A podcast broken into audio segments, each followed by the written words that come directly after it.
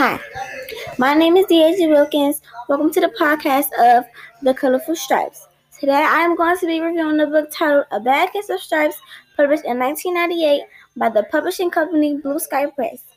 The author's name is David Shannon, and something I found very interesting about him is that in 1999 he won the Caldecott Honor for his No David book. The book mostly focuses on the life of an insecure girl who learns to be happy with her identity. I chose this particular title because I really wanted to know how she had a bad case of stripes. Like, why did she have stripes on her body?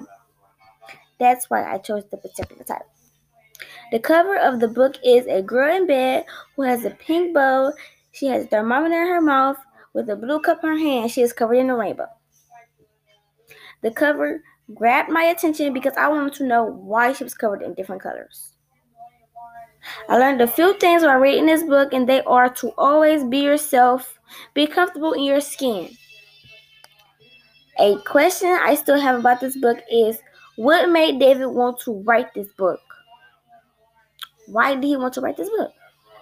Overall, I have to say that this book was worth my while to read because it made me think differently about myself. Like, it made me not feel as insecure as I did. It made me want to be myself, like just not care what others think.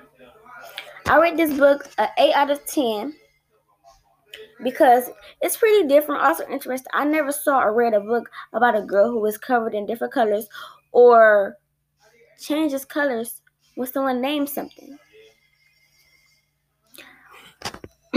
but this concludes my podcast for today. Thanks for listening to the podcast of the Colorful Stripes, sponsored by me. Hope that you tune in again. Remember this final thought always be yourself, love yourself for you, and never care about what others think of you. Thank you.